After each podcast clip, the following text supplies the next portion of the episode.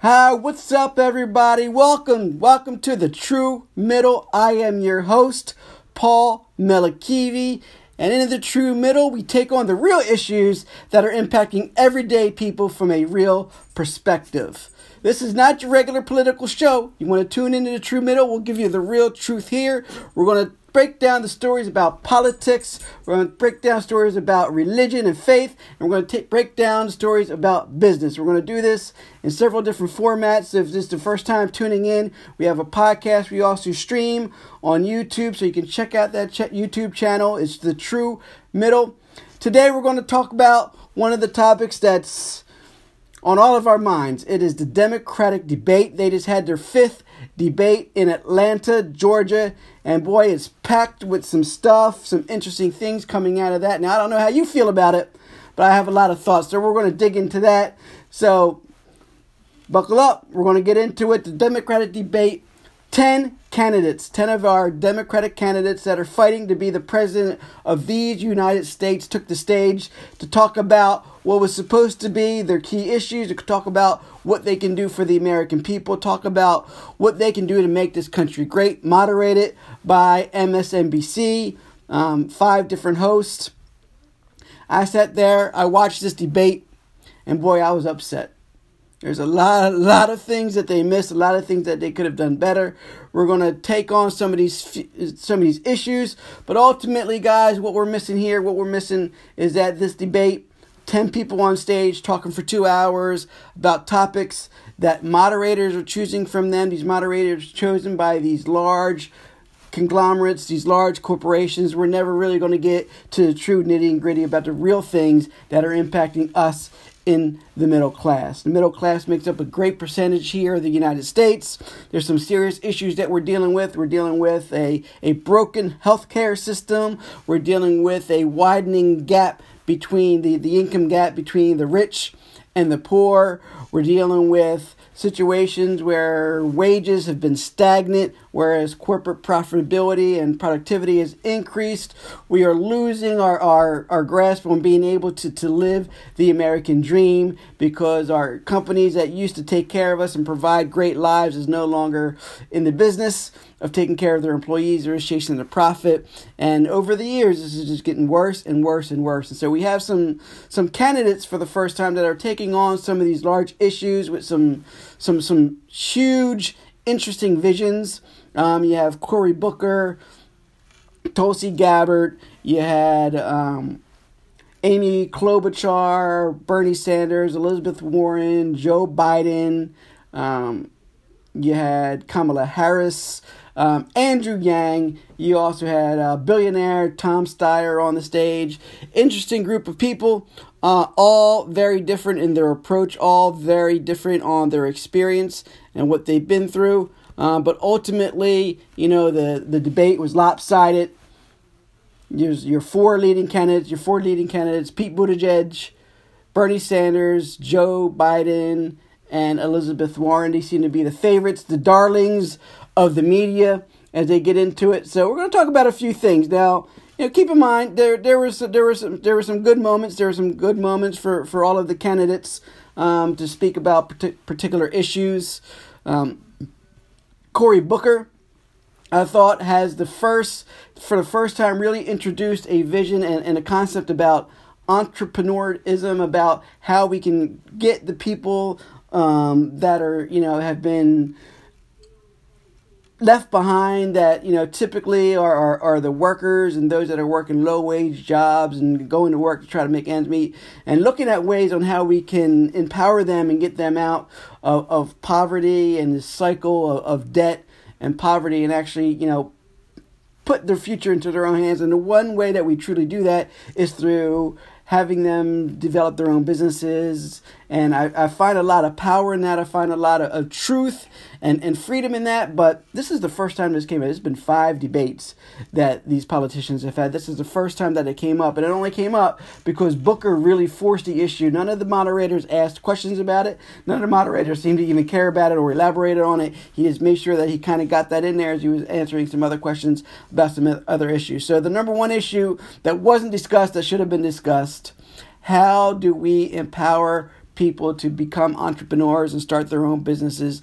Those people that don't have the resources that these millionaires have, or the rich people or people from privilege have, who can afford to, to to risk all of this money, who have resources to make sure that they're being able to pay rent and keep up with life and still take on these risks associated with running a business. So that was the number one topic that we missed. We talked a lot about healthcare, and healthcare, I, I believe, was probably the largest portion of the debate. We talked a lot, lot about that. Every candidate has similar but different views. The big debate is Medicare for all, all versus Medicare for all who want it, right? So, a couple of the, the, the leading candidates you know, you have Elizabeth Warren and Bernie Sanders, some of the more progressive candidates. They're advocating this Medicare for all concept where they want to totally eliminate insurance companies, totally eliminate private insurance, and have this universal Medicare for all so everybody could get involved everybody agrees that we need healthcare. Everybody agrees that our healthcare system is is broken. Um, a lot of personal experiences and why that's the case and why it's true. Um, over the course of these podcasts, we're going to talk about people, uh, talk with people, ask them about their experiences and what they had with our healthcare system, why this is such a huge issue, why this needs to be fixed. I know I have my own personal issues with healthcare. I actually saw my mother, who actually worked herself basically to death because when she was diagnosed with cancer and she was getting treatment for it, she could not afford to quit her job because by quitting her job meant that she would lose her health care and lose the access that she needed to get the, the treatment that she needed to, for the cancer. So, yes, it prolonged her life, but in doing so, she literally worked herself to death. I saw her getting up sick and trying to, to, to fight this cancer. She didn't have the time that she needed to, to really get strong and healthy. She had to get up day after day after day, go to work. Eventually, she lost a battle to that, um, and it's horrible to see. It is a, a, a, problem that's inherent in our healthcare system, where we have private healthcare insurers um, meeting our needs, and most of that healthcare is through our work, through our employment. So our employers sometimes provide health care, sometimes they don't provide health care. You contribute into that and you hope that you're covered. And when you get sick, then it's this big debacle. So a lot of a lot of things to discuss about healthcare as we move on with these podcasts. Um, we'll have a lot of ones dedicated to specific policies and ways that we can improve that. Um, but a lot of time spent on that. Ultimately, it comes down to a decision. You know, which candidate do you want to support? Those that really believe that we should abolish private insurers altogether, or should we work at a system where there's other healthcare that's available? We have a choice. We opt into a, a health a Medicare for all system. We like our private insurance, then we can we can stick with that.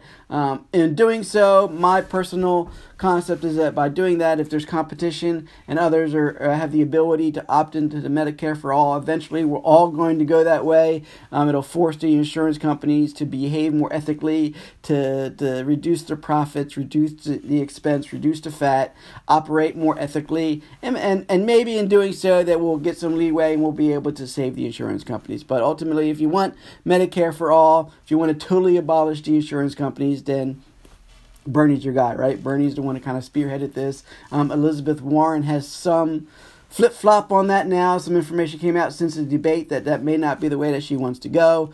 Um, most of the other candidates really believe that it's kind of this Medicare for all for those who want it. But if you want to keep your, your insurance, then there's ways that you can stay with your, your private insurance. Pete Buttigieg is kind of the one that was kind of leading that. Joe Biden has been standing his ground from day one.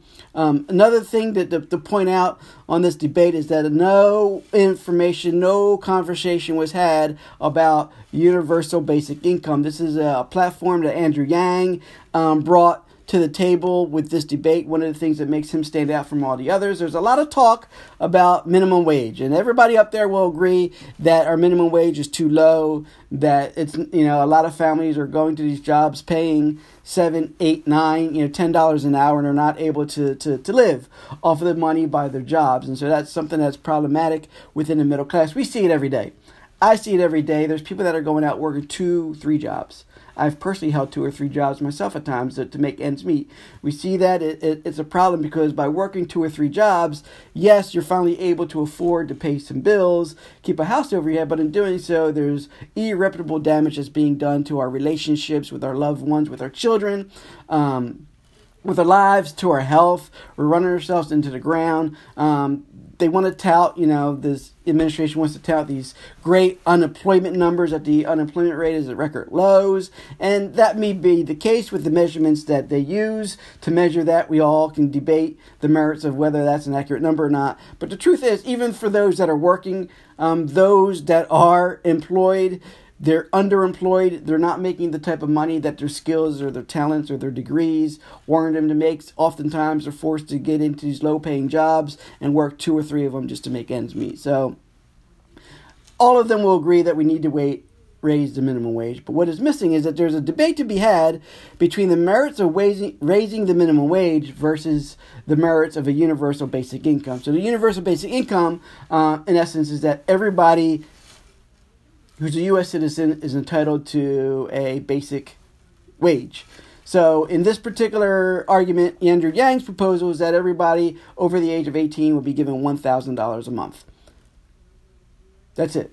No strings attached. No other reason than you're a U.S. citizen. You deserve this money. You have $1,000 a month to do what you want to do with it. So, um, this concept is, is, is raising in popularity. A lot of people um, on the progressive side, a lot of people that are in the industry of, of technology, a lot of uh, forward thinkers are really anticipating this serious problem coming down the road where we're going to be losing our jobs to automation. Um, the type of work that we're doing is not going to be available anymore. And so, what are people going to do to, to work to make money? Our economy is based upon consumer spending. So, if there is no money, if people aren't making any money, we're not spending any money, we can all agree that our economy is going to collapse. And that's the real deal that we have to deal with. So, forward thinking, if there's no money coming in, there's a way that we can have this universal basic income that everybody receives a certain amount of money each month that'll feed the economy. And we can all agree that that kind of makes sense in theory, but we're not at that, that space now. It's hard for us to envision a future where there's no jobs because that has kind of been the backbone of our industry. So regardless, you set that argument aside, say, okay, well, there are jobs today, people are working. Yes, they are working, but they're working at minimum wage jobs. What if we introduce this universal basic income today and people were given $1,000 a month? To do whatever they wanted with.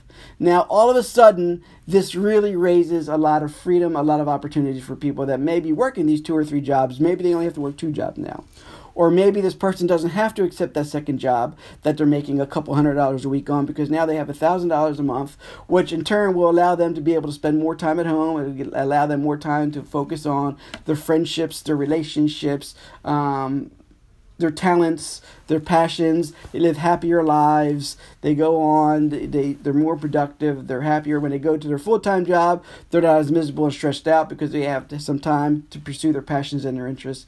So universal basic income. One thing that they really really missed on the debate. Um, I'm interested to talking to a lot of people over the, the, course of these next couple of weeks. We'll find out what their thoughts are on this thing. It's very controversial. It's very new uh, concept on the political stage. This is the first time that this has actually been uh, considered seriously with a cast of candidates. Unfortunately, MSNBC in this particular debate allotted the least amount of time ever to Andrew Yang.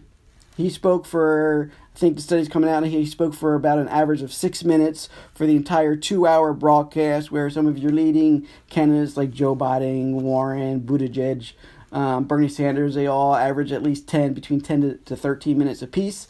Andrew Yang, the least amount of time from any candidate on that stage, and one that's bringing one of the most consequential, one of the most interesting proposals to the table. Guys, we cannot accept this. This is horrible for a debate to go on and not have one of these serious issues on the table. They want to talk about healthcare. They want to talk about the impeachment. We can all agree that the impeachment is what it is. None of us here today can really do anything to, to change that. Um, any of these candidates that are going up for, for the president of the United States, if they win, impeachment is not an issue. So I don't want to talk about the impeachment during a debate. I want to talk about the issues that these candidates stand for, what they're doing, how are they going to make my life better, how are they going to change things, how are they going to better our lives, how are they going to close this widening income gap between the rich and the poor, how are they going to make our healthcare system something that makes sense, how are they going to allow all of us to be able to live more engaged, purposeful lives, ways for us to go out and live our passions, live our talents, raise our families, be healthy, go out and enjoy life, all these great things that America and the world has to offer. The impeachment, at the end of the day, non topic, so they spent a little bit of time on that. Um, so I'll give them some credit. They kind of moved on quickly from that. Um, Tom Steyer, um, billionaire Tom Steyer, his big thing that he wants to bring up is term limits. Um, one of the huge things that we can all agree on, or at least most of your candidates here on stage can agree on, is that the political system is messed up. It's ran by corporate interests. People with money have been running politics for years years. There's a lot of studies that will show the increase of the influence of the rich and the powerful that they've had on our political system, on our laws, on our policies, and our procedures. It's been more and more and more um, power and benefits given to your rich and less and less programs and help given to those that are less fortunate. And the reason why is because these politicians are in the pockets of these large corporations. Bernie Sanders, we got to give him credit where credit is due. He's been talking about this for years, even when he was in the, the campaign against Hillary Clinton. That's been his big thing. Fight back against the corporate interests, get the money out of politics. Uh, if you get the money out of politics, then people can really stop and listen to their constituents. Because let's face it, not every politician has a rich base of constituents. Some people represent constituents that don't have a lot of money. So when you have political influence coming in from people with dollars that are able to fund your campaign and help you get your message out, human nature is you're going to go where it's going to be most powerful. And so unfortunately, our politics have been poisoned with money. Um, term limits is one thing that, that Tom Steyer um, introduced so that when somebody is elected, that they can only serve so long, right? Similar to the presidency, we are all familiar, the president can only serve two terms. And the reason why we put that in there is to avoid somebody from accumulating so much power, right? If you have somebody in there for 10, 12, 20, 30 years, they accumulate more and more and more power. And the risk of that is that you run into a monarchy where there's one powerful person and there are people that are controlling everything. So term limits with the presidency was great. That was included um, in our initial formation of government, but that does not pass down to other forms of government. So you have this Supreme Court, which is a lifetime nomination. Once you're in, that's it. You're a judge of the Supreme Court. You're there until you die or you retire great benefit to that is that you're not then subjected to having to cater to term uh, elections. You don't have to raise money. You don't have to campaign. You're on it. The, the idea being that you will be non biased at that point in time, that you will be able to interpret the law for what the law is and make solid ju- judgments without political influence or without concerns about your job or your future or your security. Good point. Is that really the case? Eh, I don't know. I mean, most of the people that are chosen are chosen on a political bias, and so once they're in there and they're being represented, um, they represent the the views of those that actually nominate them to Supreme Court.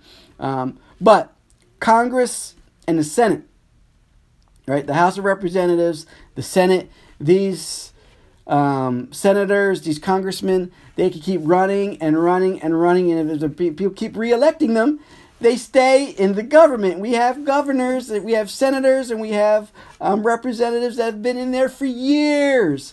They represent old views, they represent old uh, politics, they represent old ideas of things of the past that are no longer relevant in, in today's society, but yet they keep getting reelected because you know why? There's some comfort to that, there's some familiarity to that. They've kind of grown accustomed to the people that vote for them. There's name recognition. So when you go into the to vote for them, you see the name, you know who they are, you just automatically vote for them because you're familiar with it. You're like, okay, I'm familiar. I know there's not going to be any major changes because it's kind of status quo. So that's a problem that we have in our government and the system. So Tom Steyer is introducing this this interesting concept about term limits. I, I encourage everybody to look into this, do some research on this on term limits. I think it could be a powerful solution to getting rid of some of these antiquated ideas, some of these um, people that have been serving the government for years that continue to cater to the best interests of corporations, of constituents that continue to fund them with huge money to keep getting reelected. It's time for some new blood.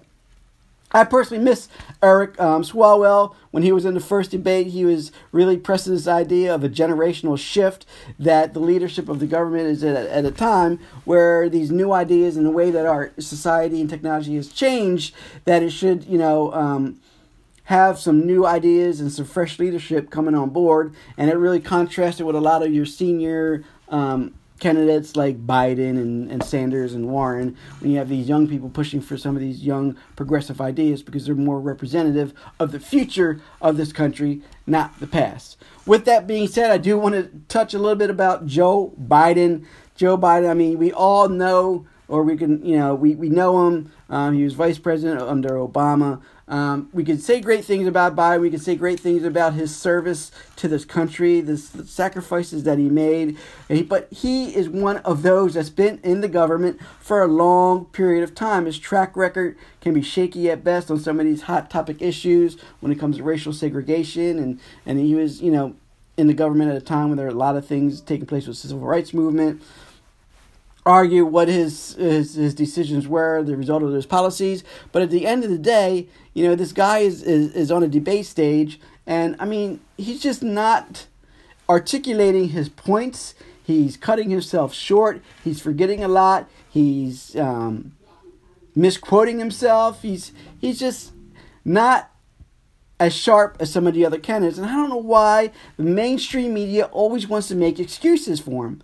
We keep covering him, we making excuses for him. It's like, well, you know, he's that's just who he is. He's always had these gaffes. And okay, but I mean, for as we don't want gaffes from our president. We don't want somebody that can speak articulate, that can go up there, that can defend their points, that can give solid representation of the policies that they're trying to pass. You know, their heart may be well, their heart may be well intentioned, but at the end of the day, your heart is not going to win you the president. Your heart is not going to get things done. You actually have to be articulate. You have to talk about it. You have to push it forward. You know, so we're making these excuses. I don't understand what's going on with that. Um, that's just part of the representation of the problem that we're having right now, where these large corporations, these old school political pundits that have been doing this for years, are still convinced that things are done that the way that they used to be, that they go out and they poll and they take these sample polls of people and say, well, the polls are showing that people are this way or that way. A lot of these posters are not even reaching a lot of these people that are going to be voting for the first time that never voted before, people that are just now getting engaged in politics. They're not going to be um, partaking in, the, in these surveys, these these polls. It's out of date. It's out of date. need it's it's just a message. Just, we need to forget about the polls. We just need to get down on the ground and we just need to get these candidates to talk about their policies one on one. We need to give equal time to each of these candidates when they're on stage. I mean, you know that you knew you were going to moderate the debates. You knew this debate was coming. It's been on the schedule for a long period of time. You knew there was going to be 10 people. You knew it was going to be 2 hours. You knew that, you know some of the questions you were going to ask. I don't understand why we can't come up with a system where you ask each of the candidate the same question and let them all articulate their own policies, practices, ideas about those particular ideas. You take some of the top ideas and you ask the same thing each of the candidates. You go down the road, let all 10 of them expand on it, have a little back and forth, some, some additional questions to fill in. And what's the problem with that? Then you get a kind of a fair, moderated debate where everybody's able to, to weigh in on the same issues. Maybe each debate covers different things. You know, climate change is a big thing that you're talking about, healthcare, talk about universal basic income, talk about minimum wages, talk about money in politics, talk about term limits. Ask everybody the same question because the way that is built up, you ask one or two people a question about one topic, and then you move on to a different topic, but there's a candidate over to the right or over to the left has some strong views and some strong ideas about that particular topic or that t- particular question, and you never get to hear it. What's going on with that? There were so many questions that they were asking um, Buttigieg, that they were asking Biden, that they were asking Sanders and Warren, that none of these other politicians, none of these other people um, up for up for president were able to articulate. They have some strong and valid points and opinions on these ideas, and I just think we need to hear from some guys I don't know. I'm get, I'm a little discouraged by the debates. I know that there's going to be many more. Hopefully, as they narrow in and more people, you know, exit the race, we have more time to spend with each candidate. But it's a mess right now, and something needs to be done with it. We need to speak up. We need to let them know that we need to be heard. That we need equal representation from each of these candidates. They're out there. They're putting forth effort. They're raising dollars from American citizens to fund this campaign. There's hundreds of thousands of Americans that are giving their hard earned money to support a candidate that they think represents their values and their interests. And they get up on stage, and these moderators don't even give them an opportunity to speak on behalf of these people that have been feeding into their campaigns. Check it out, guy. Andrew Yang made a big deal about it. I'm going to be a little biased. Um, but he he did really push the fact that he felt discriminated against, that the moderation, that the debate was biased. Um, there's a call, check it out, boycott MSNBC, um, hashtag let Andrew speak. Uh, we need to speak up, guys. We can't just accept this and say that we're going to, to let the media dictate what we want to know, what we want to hear, what candidates we support. They're going to keep honing in on the same top three top four candidates based upon what they think because they're the ones that, that are, are, are, are moving the direction. They're the ones that are giving the candidates the airtime. They're the ones that are discussing their policies. They're the ones that are putting out the polls and saying, uh, you know, these guys are leading. These are the ones that are favorite. How do you know who I'm voting for? How do you know who who my family is voting for? You can speak to me. I don't speak on behalf of my wife. I don't speak on behalf of my son. We each have different opinions. So you speak to me, in my household, you may get three different answers on who we support, what we find important, what our main concerns are. You can't just sample a couple thousand or a couple hundred thousand people and say this is representative of the United States. This is ridiculous. We've got to stop it. Just ignore the polls. Ignore the polls. Let these candidates say what they want to say. Let these candidates run their campaign. And when it comes time to vote, let the voters speak up. Let the voters have their choice as to what they want. Guys, there's a lot of juicy stuff going on there. Um, Kamala Harris um, has some strong points. She spoke up for you know the African American community. Um, specifically, she made us some some great um, dialogue about um, women and mothers in general. This is another area that needs a lot more the de- debate. There's a little bit of engagement with with Booker um, on this topic. Um, some back and forth with her and, and Pete Buttigieg about you know representing some of these minority communities and, and the best way forward on that and the experience and knowledge to, to be able to, to, to represent minorities. There's a lot of juice there. Again, one of those things that just kind of got blown over, um, wasn't part of the initial discussion in the debate. Kamala Harris, she, she brought it up. She made some strong points on that. Um, a lot of back and forth about, you know, foreign policy, um, usual answers. Some people are going to say one thing. At the end of the day, you know, our, our foreign policy has been a mess. Um, you know, it's been getting worse. Um, we need something. We need to do something different about it.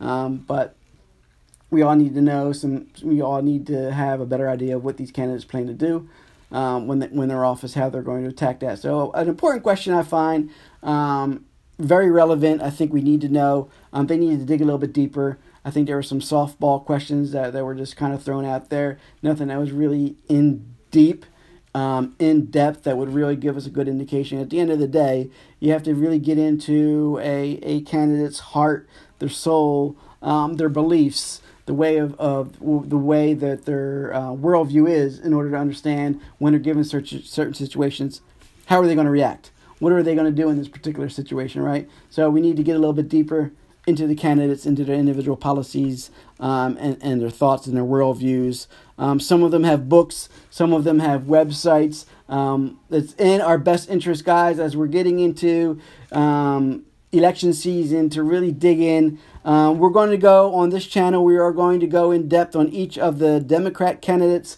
policies. We're going to go onto their websites.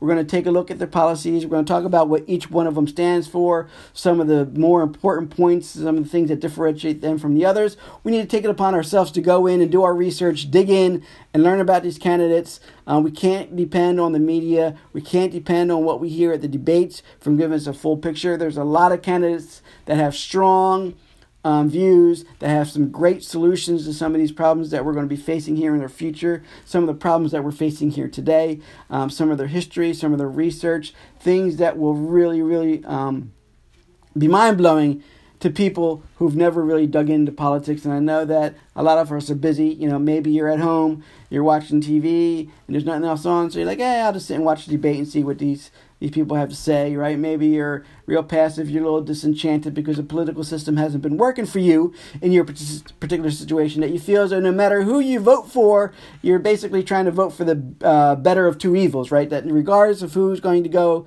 and win the election, who's going to go into the White House, that your interests are not going to be represented. I get it. I understand. Maybe you're somebody who's new to the game. You're getting into it for the first time because you're young.